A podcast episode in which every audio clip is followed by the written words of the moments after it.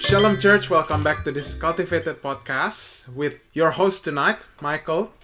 And malam ini kita kedatangan seorang tamu yang udah sangat tidak asing lagi uh, buat kita semua. Mungkin yang sudah pendengar yang setia, pendengar Cultivated uh, Podcast yang setia sudah sering dengar.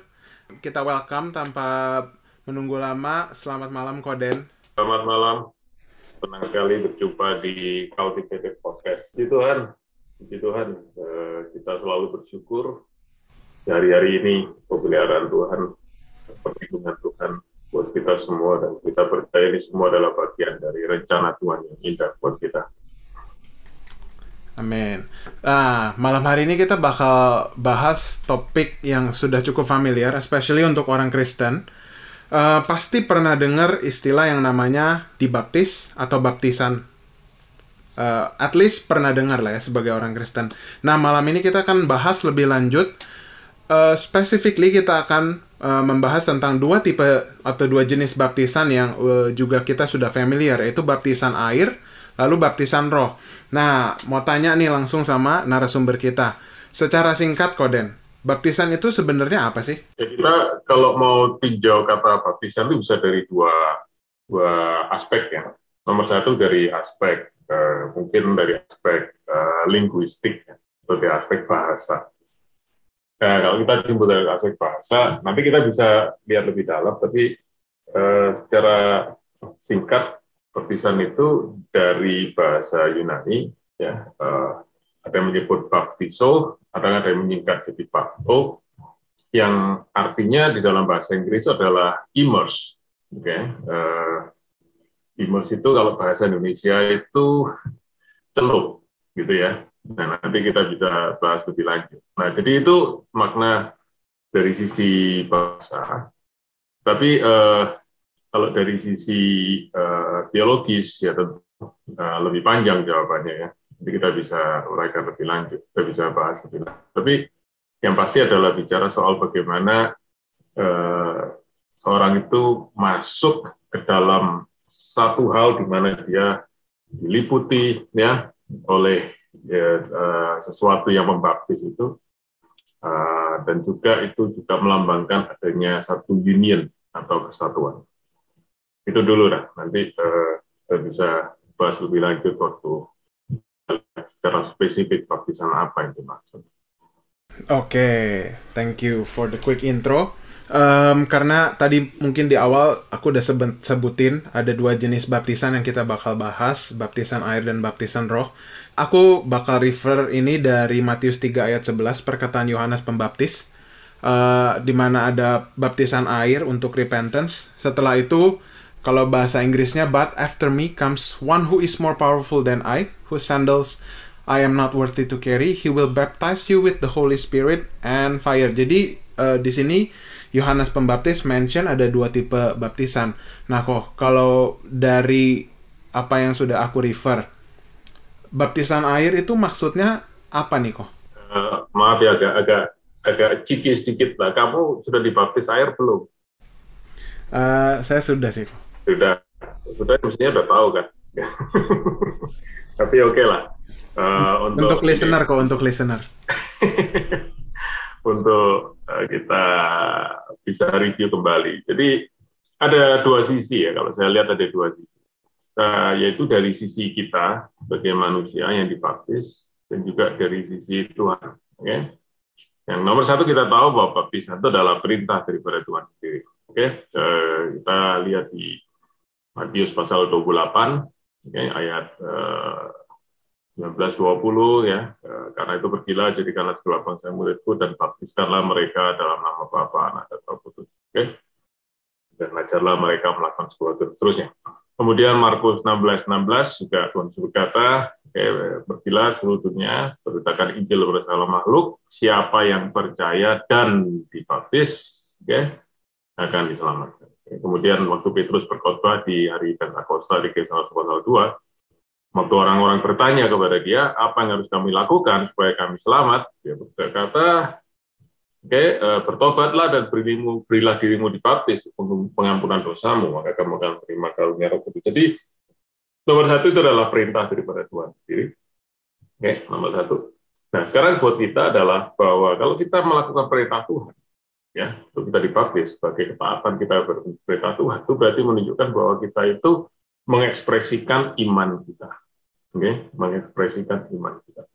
Jadi di dalam Alkitab, contoh-contoh dalam Alkitab, nah kita bisa lihat contoh ya, yaitu semua orang yang percaya, yang eh, memberikan pengakuan iman mereka kepada Tuhan Yesus, mereka selalu dibaptis.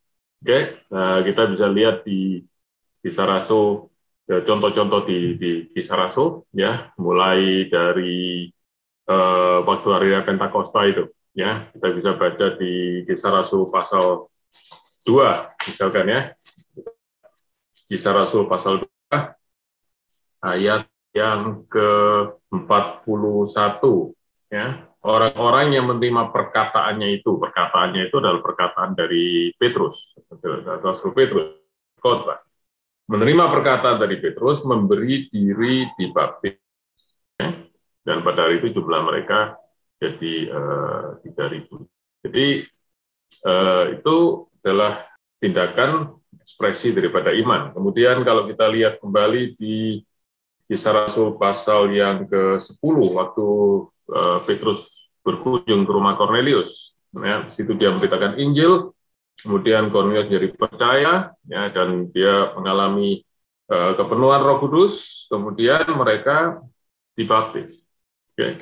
Kemudian kisah Rasul pasal 16, kita lihat kembali ya kisah Rasul pasal 16. Waktu Paulus uh, mengunjungi satu kota namanya uh, Filipi, di situ berjumpa dengan seorang perempuan penjual kain ungu namanya Lydia ya dan dia uh, membuka uh, hatinya karena Tuhan yang bekerja ya dia percaya kepada pemberitaan Injil kepada Paulus kemudian dia dibaptis dan tentu setelah itu kita tahu Paulus dimasukkan penjara bersama dengan rekan pelayanannya kelas ya dan tengah malam untuk mereka memuji Tuhan ya lalu terjadi gempa uh, pintu penjara terbuka tapi mereka nggak lari sampai kepala penjaranya itu akhirnya bertobat dan membawa Paulus dan Silas ke rumah mereka, lalu uh, mereka memberitakan Injil kepada si isi rumah dari kepala penjara itu dan si isi rumah kepala penjara itu dibaptis. Jadi kita selalu melihat uh, bahwa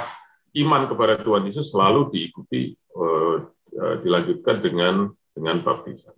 Nah, itu dari dari sisi dari sisi kita. Nah, tentu kita tahu ada orang-orang yang tidak sempat dibaptis. Tapi kadang diselamatkan. Mereka beriman, tapi mereka nggak sempat dibaptis. Contohnya, jahat yang disalibkan di sebelah daripada Tuhan Yesus, ya, yang mengaku percaya bahwa dia adalah raja. Terus berkata, hari ini engkau juga bersama-sama dengan aku di Pirto. Dia nggak sempat dibaptis, tapi dia selamat. Ya, jadi memang eh, ini ada ada unsur eh, kesempatan juga. Jadi selama kita ada kesempatan untuk kita bisa dibaptis, maka maka itu adalah ekspresi iman kita. Itu dari sisi kita sebagai manusia. Ya. Nah, dari sisi Allah, maka Allah sedang mengerjakan sesuatu di dalam kehidupan kita waktu kita dibaptis. Itu ada di Roma pasal ke-6, ya, ayat yang ke-3 dengan yang ke-4. Oke, okay? kalau saudara yang uh, mengikuti acara ini bisa uh, buka ada baiknya kita bisa baca sama-sama ayat-ayat ini. Sebabnya ada satu yang yang indah sekali. Ya Rasul Paulus berkata, e, tidak tahukah kamu bahwa kamu semua yang telah dibaptis dalam Kristus. Jadi kamu semua telah dibaptis, oke? Okay? Jadi telah ini menunjukkan uh, sesuatu yang sudah terjadi. Okay? Telah dibaptis dalam kematian. Dengan demikian, kita telah dikuburkan bersama-sama dengan dia oleh baptisan dan kematian, supaya sama seperti Kristus dibangkitkan dari orang mati oleh kemuliaan Bapa, demikian juga kita akan dalam hidup yang baru. Nah, jadi kemudian ayat 5 dijelaskan. Sebab kita telah menjadi satu, jika kita menjadi satu dengan apa yang sama dengan kematiannya, kita menjadi satu dengan apa yang sama dengan kebangkitannya. Jadi, di sini tadi saya katakan bahwa baptisan itu ya eh, secara jasmani kita masuk ke dalam air, tetapi secara rohani kita menjadi satu Kristus dalam kematian dan kebangkitan yang yang kalau kita percaya sungguh-sungguh bersatu uh, mujizat yang sangat-sangat radikal, yaitu hidup kita yang lama, mati dan terkubur bersama dengan Tuhan Yesus dan kita menerima hidup yang baru bersama-sama dengan kebangkitan daripada Tuhan Yesus. Karena itu memang Nah, di sini kalau saya boleh lanjutkan sedikit, Mike minta waktu sedikit. Itu sebabnya maka baptisan itu lambang daripada penguburan. Karena itu eh, formula baptisan yang saya percaya, yang saya percaya secara pribadi adalah bahwa seluruh tubuh eh, kita orang dibaptis harus dimasukkan dalam air. Sebab itu adalah simbol daripada penguburan. Tetapi ya eh, badan itu tidak terus disimpan dalam air, gitu ya, akan dikeluarkan kembali yang menunjukkan seperti Tuhan Yesus yang masuk dalam kematian tapi kemudian keluar dalam kebangkitan, demikian juga baptisan dan masuk dalam kematian dan keluar dalam kebangkitan. Perkara rohani yang yang uh, disatukan dengan Tuhan Yesus. Nah, saya uh, bicara soal baptisan ya, tentu salah satu hal yang baptisan air ya, bicara soal air. Itu salah satu hal yang sering diperdebatkan adalah bagaimana metode baptisan yang benar. Kalau kita tahu kan ada banyak. Gitu. Nah, dan itu saya harus katakan bahwa itu tidak lepas daripada satu persoalan saja yang terjadi.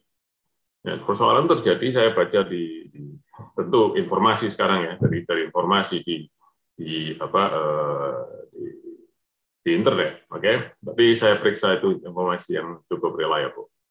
Yaitu bahwa persoalan tentang metode baptisan itu dimulai waktu tahun sekitar tahun 1600-an ya waktu Alkitab King James Version itu akan mulai di, di, dibuat dan dirumuskan ya nah, tepatnya selesai tahun 1611. Nah eh, tentu eh, King James ya raja Inggris pada waktu itu memanggil para eh, scholars ya para ahli-ahli Alkitab ya untuk menerjemahkan dalam bahasa Inggris bahasa Inggris pada waktu itu karena itu sekarang kita kadang-kadang agak sulit baca King James Version itu karena bahasanya uh, sudah berbeda dengan bahasa Inggris modern yang kita sekarang gunakan. Nah, uh, saya sudah cek di Browser semua konsisten dan mereka berkata bahwa alih-alih Alkitab ini, waktu mereka akan menerjemahkan uh, Alkitab dari bahasa Alkitab uh, Perjanjian Baru, New Testament ya, dari bahasa aslinya yaitu bahasa Yunani, Greek, ke dalam bahasa Inggris, mereka terjemahkan semua tapi ada beberapa kata, oke, okay, salah satunya itu tidak terjemahkan, yang tidak terjemahkan. Salah satu dari kata tidak terjemahkan itu adalah kata baptiso tadi. Karena eh, waktu diterjemahkan dalam bahasa Inggris, saya rasa ya pada waktu itu terjemahnya jadi immerse. Nah, eh, dirasa itu kurang sakral, artinya eh, rasanya terlalu casual gitu loh. Kok immerse gitu ya. Jadi akhirnya itu kata tidak diterjemahkan, tapi tidak ditranslate bahasa Inggrisnya, tapi ditransliterate, transliterate. Oke, okay? itu itu kita kalau kita tahu bahasa Indonesia ya kita banyak mentransliterate, ya mengadopsi kata dari bahasa asing. Oke, okay? Kita tahu uh, contoh aja transportasi bahasa Indonesia ya, itu kan berasal dari bahasa Inggris transportation. Yang sebenarnya kalau kita terjemahkan ya adalah proses pemindahan, ya transport kan pemindahan. Gitu. Tapi eh, kan kita sekarang suka deh pakai kata angkutan, gitu ya kan jarang, lebih suka pakai kata transport transportasi. Nah demikian juga dengan kata baptiso itu tidak terjemahkan jadi immerse, tapi ditransliterate jadi baptize. Nah, kata baptize sendiri itu tidak ada dalam kamus bahasa Inggris. Jadi waktu orang membaca baptize itu, mereka tidak punya makna dan patokan apa sih yang dimaksud dengan baptize ini dan bagaimana melakukan kata kerja baptize ini. Nah, dari situ akhirnya timbullah interpretasi macam-macam dan timbullah metode baptisan macam-macam. Tapi seandainya, ini saya kita saya, saya bisa berandai-andai ya, saya hanya bisa berandai-andai. Seandainya kata itu baptiso itu benar-benar ditranslate, maka Alkitab kita tidak ada kata baptize dalam bahasa Inggris dan tidak ada kata baptis dalam bahasa Indonesia. Sebab kalau eh, berkata baptize itu dirubah jadi immerse, maka kita dalam bahasa Indonesia akan jadi kata celup. Ya. Nah, atau ya celup. Kalau rendam rasanya agak agak terlalu kelamaan, gitu ya, celup. Gitu. Nah, kita mungkin akan rasa janggal sekali ya. Pergilah ke seluruh dunia, jadikanlah segala bangsa muridku, dan celupkanlah mereka dalam nama Bapa, Anak, dan Roh Kudus. Kan, kan janggal. Katanya. Tapi kenapa itu terasa janggal? Karena dari awal kita sudah biasa pakai kata baptis. Gitu. Nah, tapi buat saya ini ada satu hal yang penting sekali sebenarnya. Sebab kalau kita pakai kata celup, ya, maka kita semua sudah akan punya konsep yang sama bahwa celup itu berarti satu benda dimasukkan seluruhnya ke dalam satu zat cair. Itu celup, seperti itu. Jadi tidak akan ada uh, interpretasi yang lain. gitu ya. Celup itu cuma satu aja macamnya. Jadi bendanya harus masuk semuanya. ya.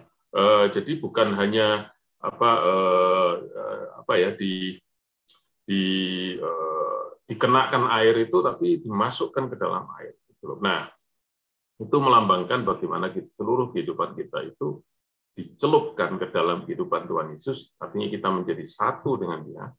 Dalam hal ini adalah kematian dan kebangkitan Tuhan Yesus sehingga kita bisa berkata seperti Rasul Paulus, aku telah tersalib bersama dengan Kristus, artinya aku mati, tapi aku sekarang hidup. Namun bukan aku lagi, melainkan Kristus yang hidup dalamku. Kita tidak diselamatkan karena kita dibaptis. Kita diselamatkan karena kasih karunia. Oke, okay? Efesus 2 ayat 8 sampai 9. Itu itu tidak bisa dirubah. Oke. Okay? Nah, karena itu ini sedikit sedikit perbandingan yang menarik. Kalau kita baca di dalam Markus 16 ayat 16. Ya. Itu 16 dan 17 ya. Nah, ini ini ada sedikit perbandingan yang menarik gitu ya. Jadi um, Tuhan Yesus berkata begini, eh, Pergilah ke seluruh dunia, 15 ya, beritakanlah Injil kepada segala makhluk. Siapa yang percaya dan dibaptis akan diselamatkan. Oke? Okay? Siapa yang percaya dan dibaptis akan diselamatkan. Tetapi siapa yang tidak percaya akan dihukum. Tidak ada tambahannya siapa yang tidak percaya dan tidak dibaptis akan dihukum. Berarti yang menjadi tolok ukur Eh, yang berarti benar-benar berperan di situ nomor satu adalah iman kita yang menerima kasih karunia Allah yang Allah berikan pada kita lewat kematian dan kebangkitan daripada Tuhan Yesus. Jadi iman itu yang iman itu yang paling penting. Nah, iman yang benar akan diikuti oleh tindakan yang pertama, okay, untuk mengekspresikan iman itu secara jasmani, yaitu dengan memberi diri dibaptis. Makanya di Alkitab tuh ada kata-kata yang yang bagus. Mereka memberi diri dibaptis. Mereka menyerahkan diri dibaptis. Artinya mereka berkata, ya, saya sekarang I surrender to my Savior. Okay? Aku menyerahkan diriku kepada Juru Selamatku. Sebab dialah Juru Selamatku. Nah, jadi iman itu yang penting. Karena itu, karena itu kita jangan pernah eh, mendewakan atau mengidolakan baptis Ya. Dan eh, kita lalu berkata, ah, yang penting saya sudah dibaptis. Oke, pokoknya paksa orang dibaptis. Jangan pernah saya saya berharap kita tidak pernah memaksa orang untuk dibaptis. Oke, sebab baptisan adalah ekspresi daripada iman. Jadi harus ada iman dulu yang mendorong orang itu untuk mau dibaptis. Nah, di sinilah kita perlu menjelaskan kebenaran firman Tuhan pada orang-orang yang baru mengenal Tuhan. Itu aja, Mas. Oke, thank you Koko. Mungkin Koko juga sekalian secara nggak langsung menjawab uh, pertanyaanku yang akan aku tanyain kenapa kita perlu dibaptis air. Yaitu tadi udah dijawab untuk menyatakan iman kita kepada Tuhan Yesus. Pernyataan iman kita percaya bahwa ketika kita dibaptis oleh air, tubuh yang lama mati dan bangkit dibangkitkan uh, di dalam Kristus. Oke, okay. aku mau nanya lagi nih kok. Um, ini pertanyaan yang juga cukup menarik Kenapa sih kita sebagai orang Kristen ada dua jenis baptisan? Ya tolong sebutkan yang kamu maksud dua jenis itu apa? Uh, baptisan air dan baptisan roh. Oh, oke. Okay. um, saya pikir uh, kamu tanya berapa jenis itu uh, metodenya gitu ya. Uh, ternyata bukan, ternyata air. Bukan, bukan ya. Mengapa? Ya kembali kepada ayat yang tadi eh, kamu baca itu, eh, yang pertama kali menyebutkan itu adalah tentu adalah Yohanes Pembaptis. Ya, di Injil Matius, kemudian di Markus, ah biasa ada hafal seluruh kita, tapi kalau nggak salah di Yohanes juga. Karena eh, di Lukas eh, saya tidak ingat gitu. Tapi Matius, Markus dan Yohanes eh, dan Injil Yohanes itu Yohanes menyebutkan di situ. Dan dia selalu menyebutkan dengan pola kalimat yang sama, struktur kalimat yang sama, yaitu aku membaptis kamu dengan air, oke, okay, sebagai tanda pertobatan, tetapi dia yang lebih besar daripada aku yang akan datang nanti, dia akan membaptis kamu dengan roh dan dengan api.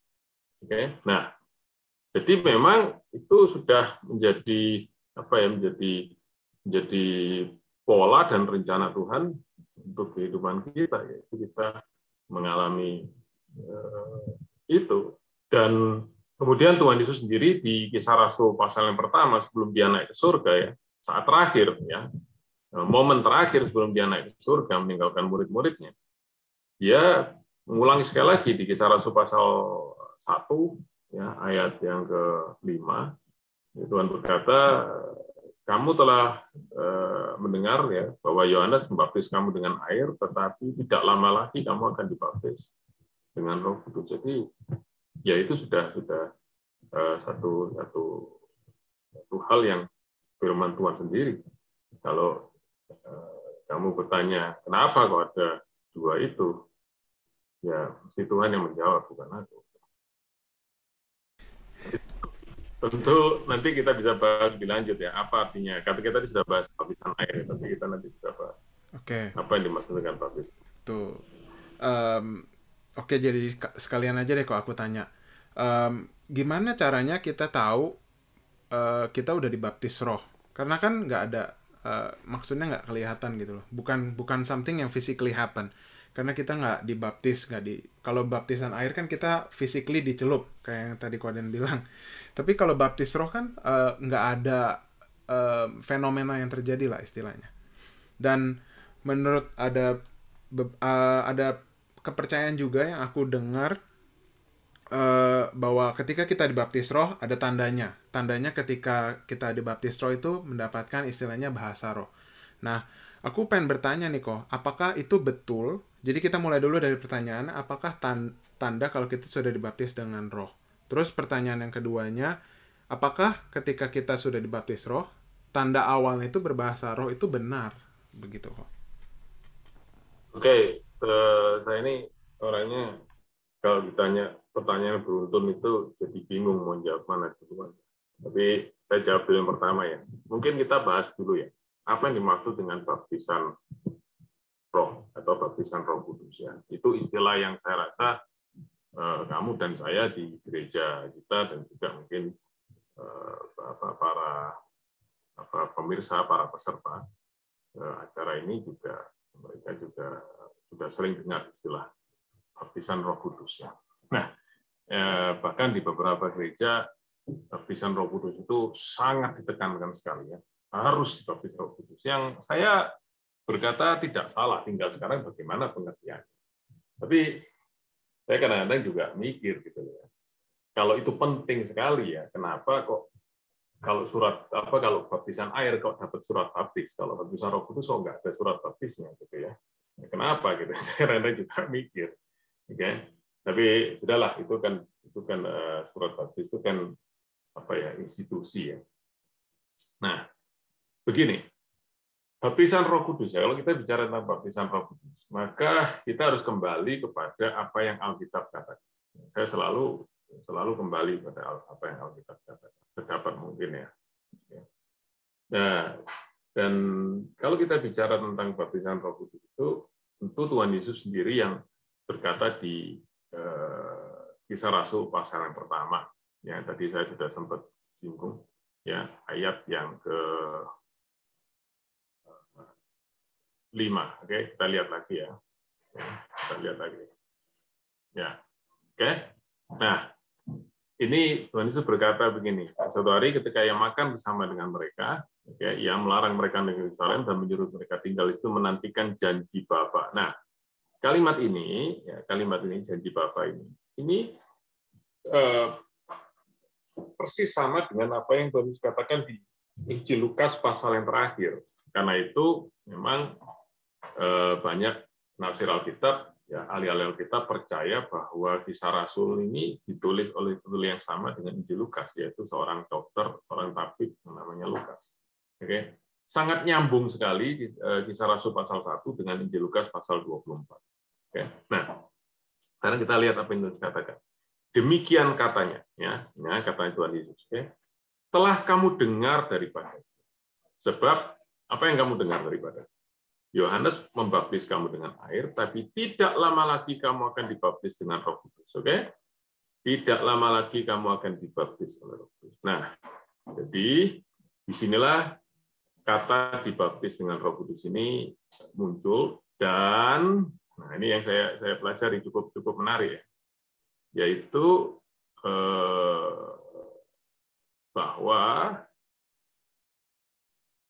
bahwa kata dibaptis dengan Roh Kudus ini di salah satu pasal 5 ini yang terakhir kalimat yang terakhir yang memakai istilah baptis dengan Roh Kudus di dalam Alkitab.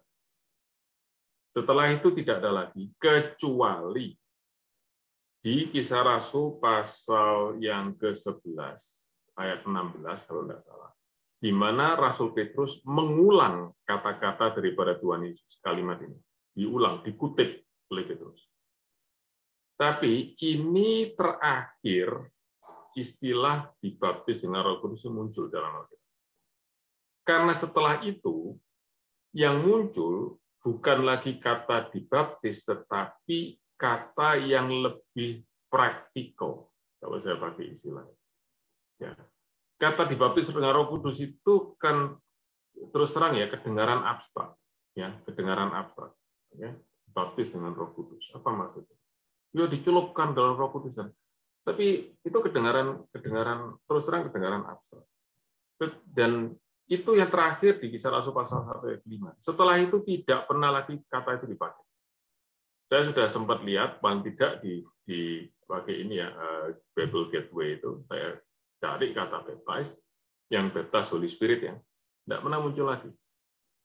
Nah, karena Baru ayat 5 ini Tuhan Yesus berkatakan baptis Roh Kudus, ayat 8 dia menunjukkan apa sih maksud dengan baptis Roh Kudus. Dia tidak pakai kata kamu terima kuasa kalau kamu dibaptis oleh Roh Kudus. Nah ini penting ya. Buat saya menggunakan kata penting, saya nanti ada satu poin yang penting sama-sama tekankan. Oke. Jadi sekarang Tuhan Yesus pakai kata Roh Kudus turun ke atas kamu. Nah, sekarang saya mau tunjukkan beberapa ayat. Kalau saudara mau catat, saudara bisa bisa catat ya. Saya akan tunjukkan beberapa ayat di kisah Rasul, ya, di mana tidak lagi memakai kata dibaptis Roh Kudus. Nah, ini ini ini penting, Mike. Karena begini, kita kita lebih, kita sudah sering sekali pakai istilah dibaptis dengan Roh Kudus itu. Ya. Dan kita selalu bicara itu rasul-rasul itu ya mereka dibaptis Roh Kudus. Nah, tapi mari kita lihat sekarang ya. Mari kita lihat benar-benar ya.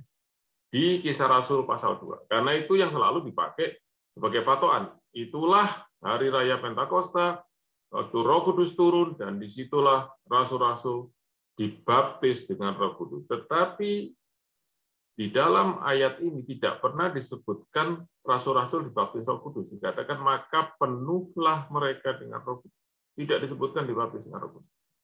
Kalau kita lihat ayat-ayat selanjutnya yang berhubungan dengan Roh Kudus di dalam diri seorang di kisah Rasul ya, jadi secara praktikal ya, itu tidak ada lagi kata pakai baptisan Yang ada selalu penuh dengan Roh Kudus.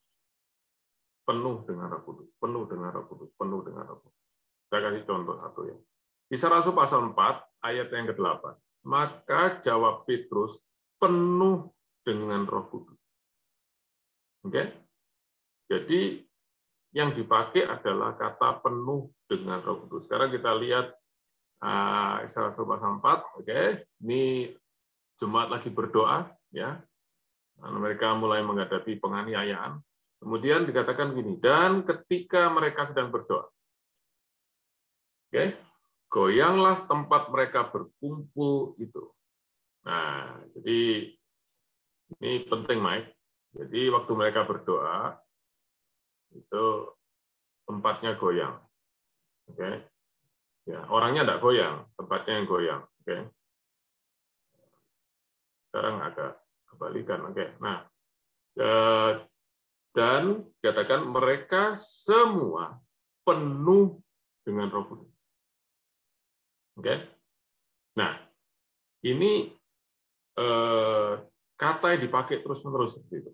Penuh dengan Roh Kudus. Nanti Paulus penuh dengan Roh Kudus. Stefanus penuh dengan Roh Kudus. Ya, eh, eh, Barnabas penuh dengan Roh Kudus. Nah, kesimpulannya apa? Kesimpulannya apa? Kesimpulannya adalah saya percaya bahwa baptisan Roh Kudus itu bicara soal hidup yang dipenuhi oleh Roh Kudus. Dan kata dipenuhi itu buat saya adalah hidup yang dikuasai, dituntun, disertai, diberdayakan oleh Roh Kudus. Nah, kenapa saya cerita ini? Karena saya eh, pernah ya eh, dan mungkin masih ada sekarang orang-orang yang membedakan antara baptisan Roh Kudus dan kepenuhan Roh Kudus. Istilah yang sering dipakai itu baptisan Roh Kudus satu kali, kepenuhan Roh Kudus berkali-kali. Tapi kalau kita lihat di Alkitab, saya tidak bisa melihat perbedaannya.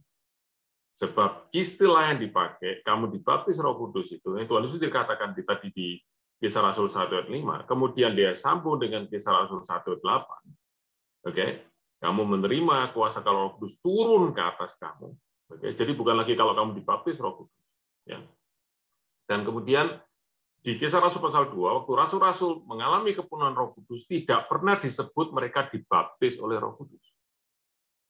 Jadi buat saya dua kata itu adalah mengandung makna yang sama. Jadi kita tidak perlu membedakan. Ya, nah saya mau saya mau kasih satu lagi, satu lagi yang yang penting yang saya ingin kita semua uh, bisa uh, perhatikan sungguh-sungguh. Ya. Ya. Sebab kenapa saya ceritakan ini? Sebab terlalu terlalu uh, buat saya akan jadi malah membingungkan dan tidak memberikan manfaat rohani kalau kita itu apa ya eh, membangun doktrin yang sebenarnya tidak pernah ada dalam Alkitab. Itu, oh ini baptisan Roh Kudus, ini kepenuhan Roh Kudus. Oke, okay. itu nanti ceritanya lebih panjang lagi kalau ada waktu kita akan ceritakan. Tapi buat saya baptisan Roh Kudus itu sama dengan kepenuhan Roh Kudus yang adalah di mana Roh Kudus itu turun memenuhi kehidupan kita, eh, menuntun kehidupan kita, dan yang paling penting kalau kita baca tadi ayat-ayat yang saya sebutkan tadi ya, Petrus penuh Roh Kudus, Jemaat penuh Roh Kudus, Rasul Paulus penuh Kudus, Barnabas penuh Roh Kudus, Stefanus penuh Kudus, semuanya itu menunjuk pada hal yang sama, yaitu menggenapi apa yang Tuhan katakan di kisah Rasul 1:8 yaitu kamu akan menerima kuasa untuk menjadi saksiku. Jadi untuk memberitakan tentang Tuhan itu istilahnya Christ Exalting Ministry ya kalau saya pinjam uh, istilah dari uh, John Piper. Oke, meninggikan meninggikan Tuhan. Selalu seperti itu. Nah, karena saya mau tunjukkan satu ayat lagi untuk kita benar-benar bisa bisa berpikir. Sebab kita salah kita sering bertanya pada orang, sudah dibaptis Roh Kudus belum?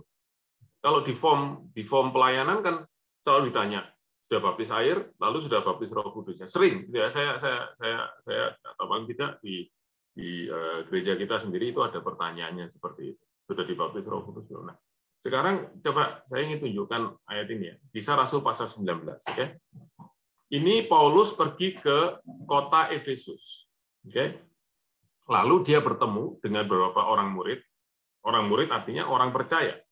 Oke, orang sudah percaya kepada Tuhan Yesus. Katanya kepada mereka, Sudahkah kamu menerima Roh Kudus ketika kamu menjadi percaya? Nah, akan tetapi mereka menjawab, ya belum, bahkan kami belum pernah mendengar ada roh kudus. Nah, sekarang pertanyaan saya, oke, atau bukan pertanyaan, artinya sesuatu yang saya ingin renungkan. Kenapa Paulus tanyanya seperti ini? Sudahkah kamu menerima roh kudus? Lalu sudah, Paulus tidak pakai kata istilah, kamu sudah dibaptis roh kudus. Enggak, pertanyaan enggak, enggak begitu. Coba ya, nah, kalau sekarang hari ini, kita selalu tanya, sudah dibaptis roh kudus belum? Sudah dibaptis roh kudus belum? Sudah dibaptis roh kudus belum? gitu ya. Nah, mungkin orang berkata, ah, itu kan cuma istilah Onda. Ini bukan bukan bukan soal istilah. Ini sudah jadi doktrin.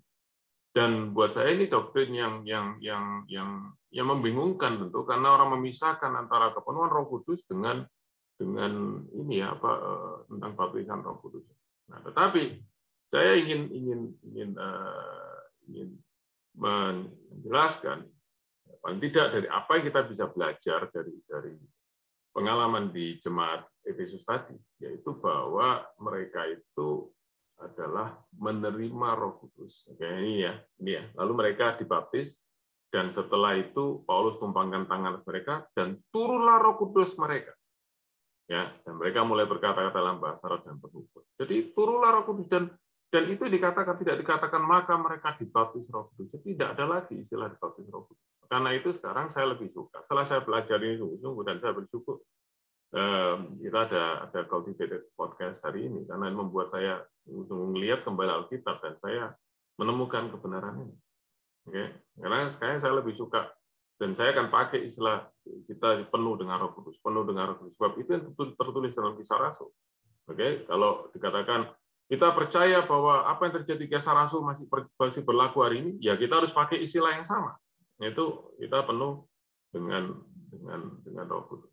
Ya, jadi baptisan Roh Kudus itu sama dengan kita dipenuhi Roh Kudus, kita diempower oleh Roh Kudus untuk kita menjadi eh, orang Kristen yang berkemenangan, oke, okay? kita bisa mengalahkan dosa, mengalahkan dagingan kita, tetapi juga kita mendapatkan kuasa untuk menjadi saksi Tuhan, untuk kita membawa jiwa mengenal Kristus. Sebab tidak ada orang yang bisa mengenal Kristus kecuali Roh Kudus bekerja dalam kehidupan mereka.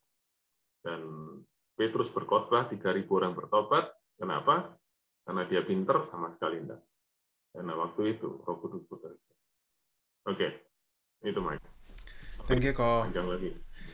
Um, aku mau lanjutin sedikit uh, pertanyaannya. Yang masuk yang pertanyaan kedua tadi uh, lebih dielaborate. Kalau begitu, aku mau nanya kok, apakah ada hubungan dari kepenuhan roh sama karunia roh? Apakah ada hubungan secara langsung kalau misalnya kita dipenuhi oleh roh, kita pasti punya karunia roh tertentu? Oke, okay.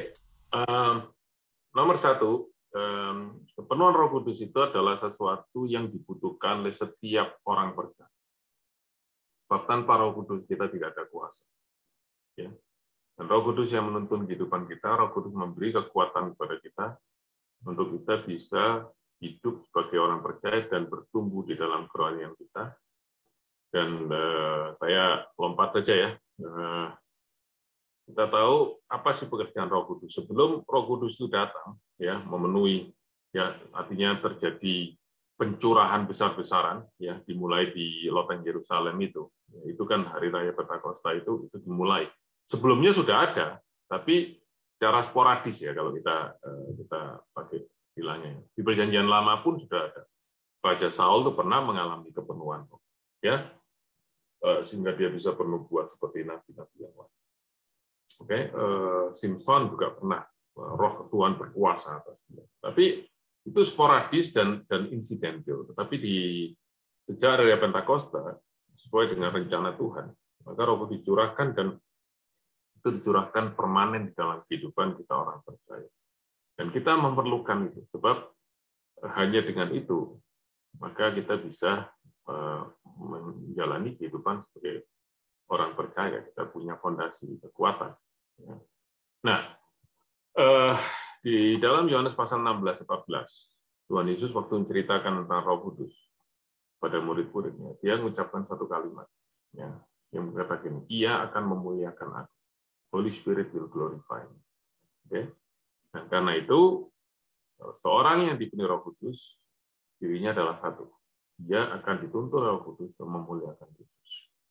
Oke, hamba Tuhan yang dipenuhi Roh Kudus, yang diurapi Roh Kudus, adalah hamba Tuhan yang akan memuliakan Kristus, bukan memuliakan dirinya sendiri, bukan memuliakan prestasinya, pelayanannya, tapi memuliakan Kristus. Itu diri daripada orang yang yang uh, Roh Kudus. Nah, tadi kamu uh, apakah kalau orang dipenuhi Roh Kudus dia pasti mendapatkan karunia Roh. Uh, kita mesti baca kita mesti baca bahwa karunia roh itu adalah hak, bisa berisilah ya, hak prerogatif daripada uh, Roh Kudus sendiri. Oke.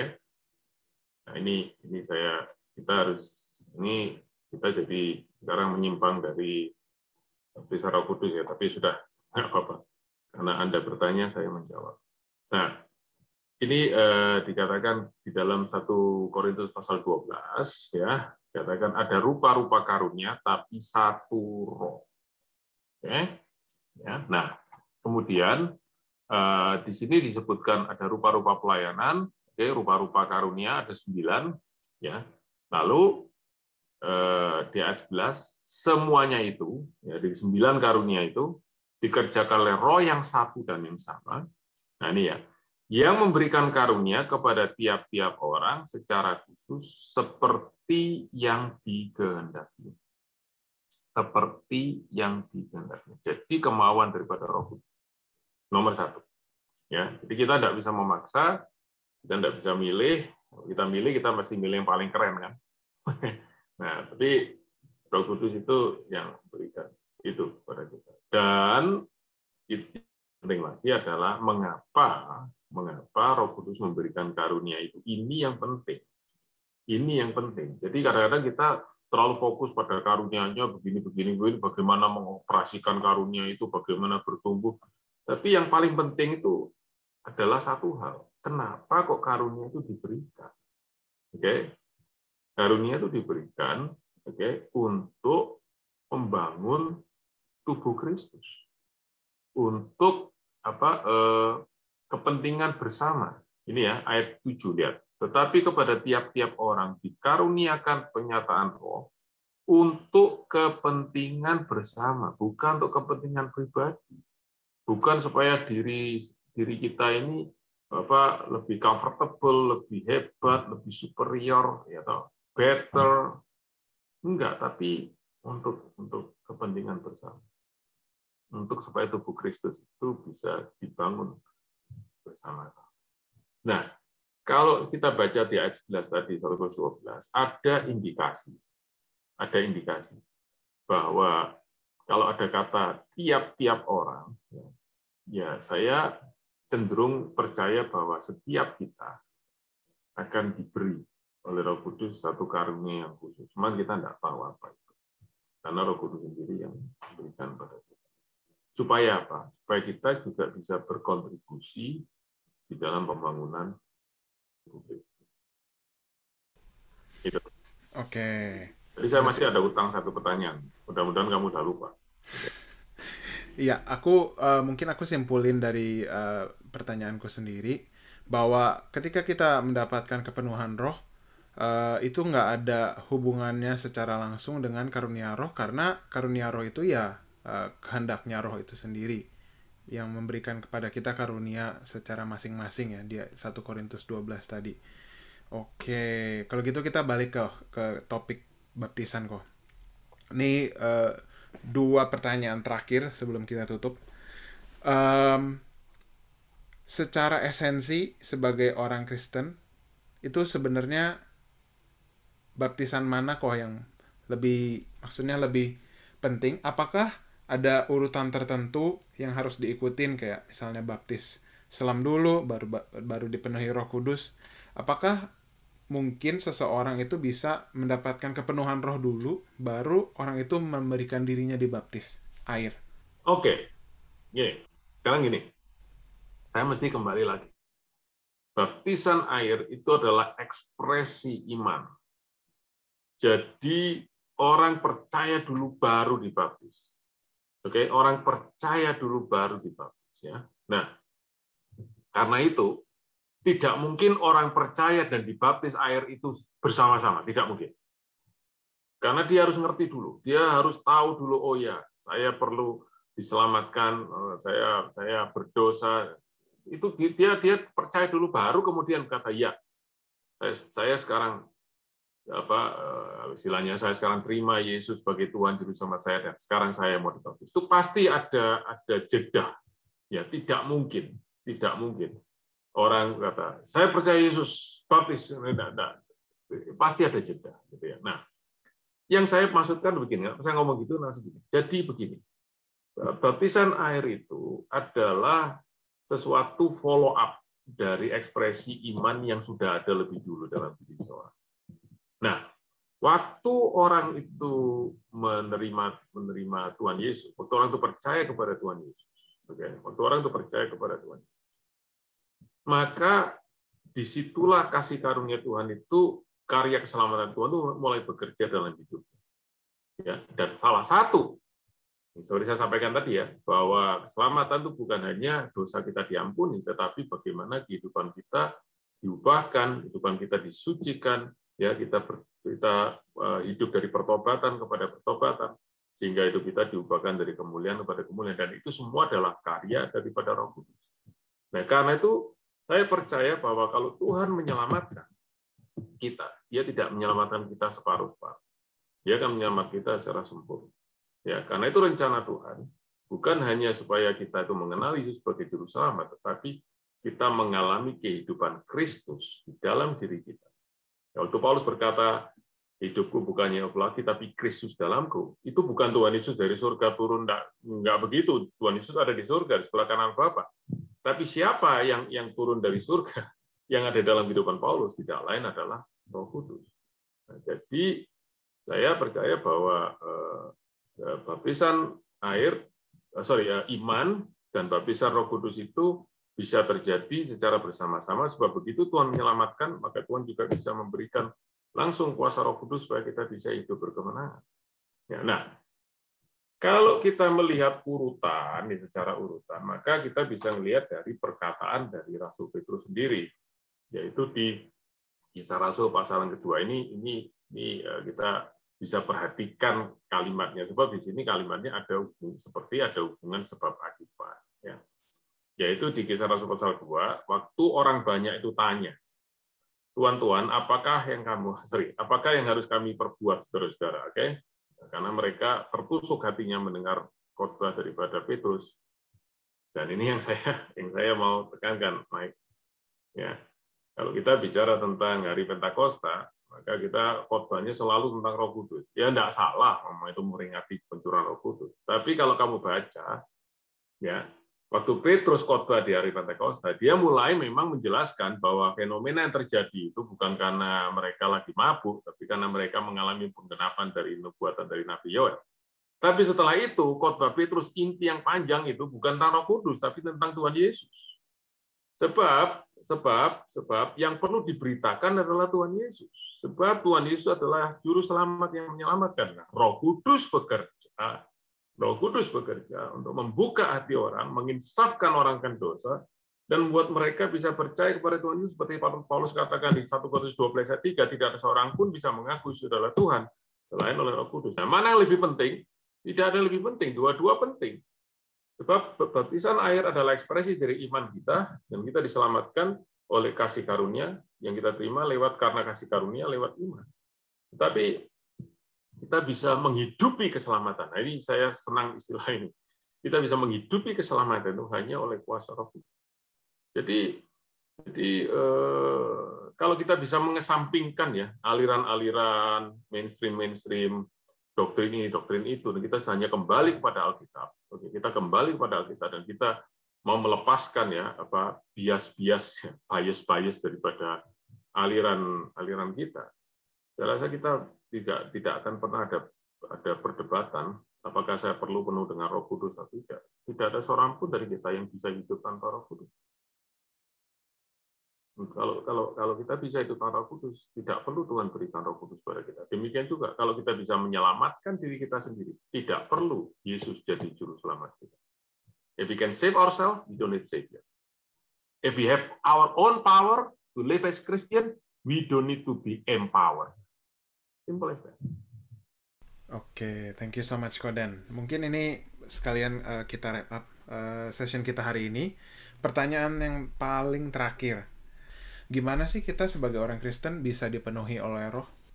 Bagaimana kita sebagai orang Kristen bisa dipenuhi roh? Oke. Okay. Dua sisi. Nomor satu, ini ya, semua ya, di dalam, saya sekarang semakin percaya bahwa di dalam kenapa saya itu berkata bahwa doktrin itu penting sekali. Doktrin itu penting. Pengajaran dasar iman itu penting sekali. Sebab itu yang mendasari semua pola pikir kita dan tindakan kita sebagai orang percaya. Ya. Jadi kalau kita berkata bagaimana supaya kita bisa dipimpin Roh Kudus, nomor satu kita mesti mengerti dulu. Kita jangan cari dulu gimana caranya, tapi nomor satu kita mesti cari dulu. Tuhan itu bagaimana sih? Allah itu bagaimana? Dan saya berani pastikan bahwa keinginan dan kehendak daripada Tuhan adalah kita itu semua penuh dengan roh. Ingat tadi ayat yang saya sudah baca, saya sudah sempat sebutkan di Efesus pasal 5 18. Paulus berkata, jangan kamu mabuk oleh anggur, tapi hendaklah kamu penuh dengan roh kudus. Jangan hidup dalam kemabukan, dalam hidup dalam hawa nafsu kedagingan. Nah, jadi hidup kita ini cuma ada dua. Kita nuruti nafsu daging kita, atau kita nuruti keinginan roh kudus. Nah, karena itu kata dipenuhi roh kudus, itu buat saya yang paling penting. Itu bukan fenomenanya orang mengalami jatuh, guling-guling, ketawa-ketawa, bukan itu. Tapi buahnya yang paling penting. Itu buahnya dari hidup kita dipimpin oleh roh. Sebab itu kata penuh itu buat kita adalah bahwa kita itu under influence. Karena itu Paulus mengkontraskan antara mabuk anggur, ini kita dikuasai anggur, dengan kita dipenuhi roh kudus. Nah, bedanya adalah sangat mendasar. Baik. Kalau kita mabuk anggur, itu kita kehilangan kesadaran kita. Kesadaran kita disepres. Karena itu orang bikin yang aneh-aneh waktu orang mabuk. Betul? Ketawa-ketawa, swearing, bikin yang aneh-aneh gitu. Yang dalam keadaan normal dan sadar dia mungkin akan rasa malu sekali kalau dia dia melakukan itu. Jadi itu mabuk anggur. Ya, kalau dikuasai anggur. Nah, jadi kesadaran kita disepres ya, ditekan. Orang yang dibina Roh Kudus kesadarannya tidak ditekan. Roh Kudus tidak menekan kesadaran kita. Tapi dia menuntun kita dan kita yang harus menekan kehendak kita supaya kita bisa taat kepada Roh Kudus. Jadi tidak ada orang di bumi Roh Kudus lalu jadi seperti orang mabuk yang tidak sadar apa yang dia lakukan. Sama sekali tidak. Saya saya jelas tidak bisa melihat apa eh, apa sesuatu yang alkitabiah dari situ. Orang yang dipimpin Roh Kudus adalah orang yang sadar. Sadar. Ya, Tuhan Yesus katakan Tuhan Yesus satu contoh ya. Dia dipimpin Roh Kudus, dia pergi ke padang gurun untuk berpuasa 40 hari. Dia sadar ke sana, dia tidak tutup mata lalu jalan sleep sleepwalking ya apa kalau bahasa saya itu ngelindur, enggak. Dia sadar betul, dia ke sana dan dia tahu dia akan puasa 40 hari. Dia sadar menggunakan roh Lain dengan anak atau anak yang dirasuk roh jahat atau orang gerasa dirasuk legion itu. Dia tidak sadar, dia tuh telanjang, teriak-teriak. Jadi itu membedakan antara antara orang yang dirasuk roh jahat dengan yang dikuasai roh kudus. Ya, jadi itu yang kita mesti tahu nomor satu dari sisi Tuhan. Dia ingin menuntun kehidupan kita, sebab hanya kalau kita dalam tuntunan roh kudus, hidup kita akan benar-benar menjadi yang namanya seorang Kristen, yaitu mengikut Kristus. Sebab roh kudus tidak akan membawa kita ke tempat yang lain, selain membawa kita kepada Kristus. Oke, sebab dia akan memuliakan aku, kata Tuhan Yesus. Ya. Nah, karena itu eh, itu yang kita mesti tahu nomor satu. Nah, dari sisi kita, pertanyaannya cuma satu. Apakah kita rindu? Apa kita sungguh-sungguh rindu untuk kehidupan kita itu diubahkan? Ya. Apa kita puas? Oh, saya sudah percaya Yesus, saya sudah ke gereja, sudahlah, saya sudah puas seperti ini. Kalau kita sudah seperti itu, ya sudah. Ya toh, untuk apa kita perlu puasa lagi? Untuk apa? Karena kita merasa kita sudah cukup baik, kita merasa tidak ada lagi yang dirubah dalam diri kita. Tapi waktu kita seperti Paulus di Roma pasal 7, kita menangis berkata, Tuhan, aku sudah percaya kepadamu, aku tahu dosaku diampuni, aku tahu hidupku yang lama sudah mati tersalib Kristus, tapi yang kulihat sekarang, apa yang aku harus lakukan, aku tidak lakukan, yang aku tidak harus lakukan, justru aku lakukan. Tuhan, aku masih masih sering kalah dengan dengan dengan pedagang, masih kalah dengan dosa. Tuhan aku tahu nggak boleh. Beri aku kekuatan. Give me power. Lord, I need your power because I don't have power on my own. Kalau kita sampai titik seperti itu, Roma pasal 7. Mas kita masuk Roma pasal 8. Paulus berkata, di Roma pasal 7 dia menangis. Siapa yang bisa melepaskan aku dari tubuh maut ini? Aku terus terseret-seret dengan dosa. Siapa yang bisa melepaskan aku? Roma pasal 8 dia kasih jawabannya. Roma pasal 8 13. Kalau kamu hidup menurut keinginan daging, kamu akan mati. Tapi kalau oleh roh, oleh roh, kamu mematikan perbuatan daging. Siapa yang mematikan? Kita, bukan roh kudus. Kita yang mematikan, tetapi kita mematikan oleh roh kudus. Maka kamu akan hidup. Nah, kalau kita sudah sampai satu titik di mana kita berkata, Tuhan, aku tidak bisa hidup tanpa roh kudus. Kita akan menjadi orang yang desperate, dan di situlah kita akan mendengar janji Tuhan yang indah satu ayat di Roma 8 dan 15. Rasul Paulus berkata, semua orang yang dipimpin oleh Roh Kudus adalah anak-anak Allah. Nah, ini kita semua mesti ngerti bahwa jangan pernah berpikir, oh, I go my own way, I did it my way. Kita selalu akan ada yang memimpin kita. Kita ini selalu under control of someone, of something. Oke? Okay? Kalau bukan daging kita yang menuntun kita kepada dosa, ya bersekongkol dengan dengan dengan dengan iblis, atau kita dipimpin roh kudus, itu aja. Kalau kita dipimpin oleh daging, kita adalah anak-anak si jahat. Kalau kita dipimpin roh kudus, adalah anak-anak Dan itulah yang saya percaya artinya kita benar-benar dipenuhi roh kudus, artinya we are under full influence of Holy Spirit. Thank you, Mike. And thank you semua yang Amin. mendengarkan Koden um, Koden ada nggak uh, buku favorite book yang um, regarding this topic? Sebenarnya ada, tapi buat saya ya, kalau kita mau belajar kembali uh, tentang baptisan air Roh Kudus yang yang kita tadi sudah bahas ya. Jadi kita mulai saja dengan Alkitab. Alkitab saya rasa sudah cukup gamblang, sudah cukup. Coba begini, begini ini, ini penting ya, ini penting. Buku rohani itu banyak dan banyak sekali. Saya sampai sekarang uh, ini kan di background kan bisa lihat ya. Uh, ini ini uh, saya punya banyak buku. Tetapi saya mulai mendapatkan satu firasat apa ya satu yang terbersit dalam pikiran yaitu bahwa ini buku-buku semua ini tidak bisa menggantikan satu buku yaitu Alkitab. Sebab jangan lupa, buku, semua buku rohani, bagusnya seperti apa pun, ditulis oleh manusia. Dan dia menulis itu punya pola pikir, punya konsep, punya pandangan. Oke? Okay? Itu sebabnya dua buku ditulis tentang Roh Kudus, dari dua orang yang punya area berbeda kan akan berbeda isinya. Jadi jadi jangan lupa bahwa kalau kita baca buku kita kita sudah kita sudah sebenarnya kita terima itu bukan hanya bukan hanya isi dari buku, tapi juga pandangan daripada orang itu dan siapa pun kita manusia. Ya not flawless. Kalau itu kalau kita mau yang tidak flawless, ya cuma satu, yaitu Alkitab sendiri.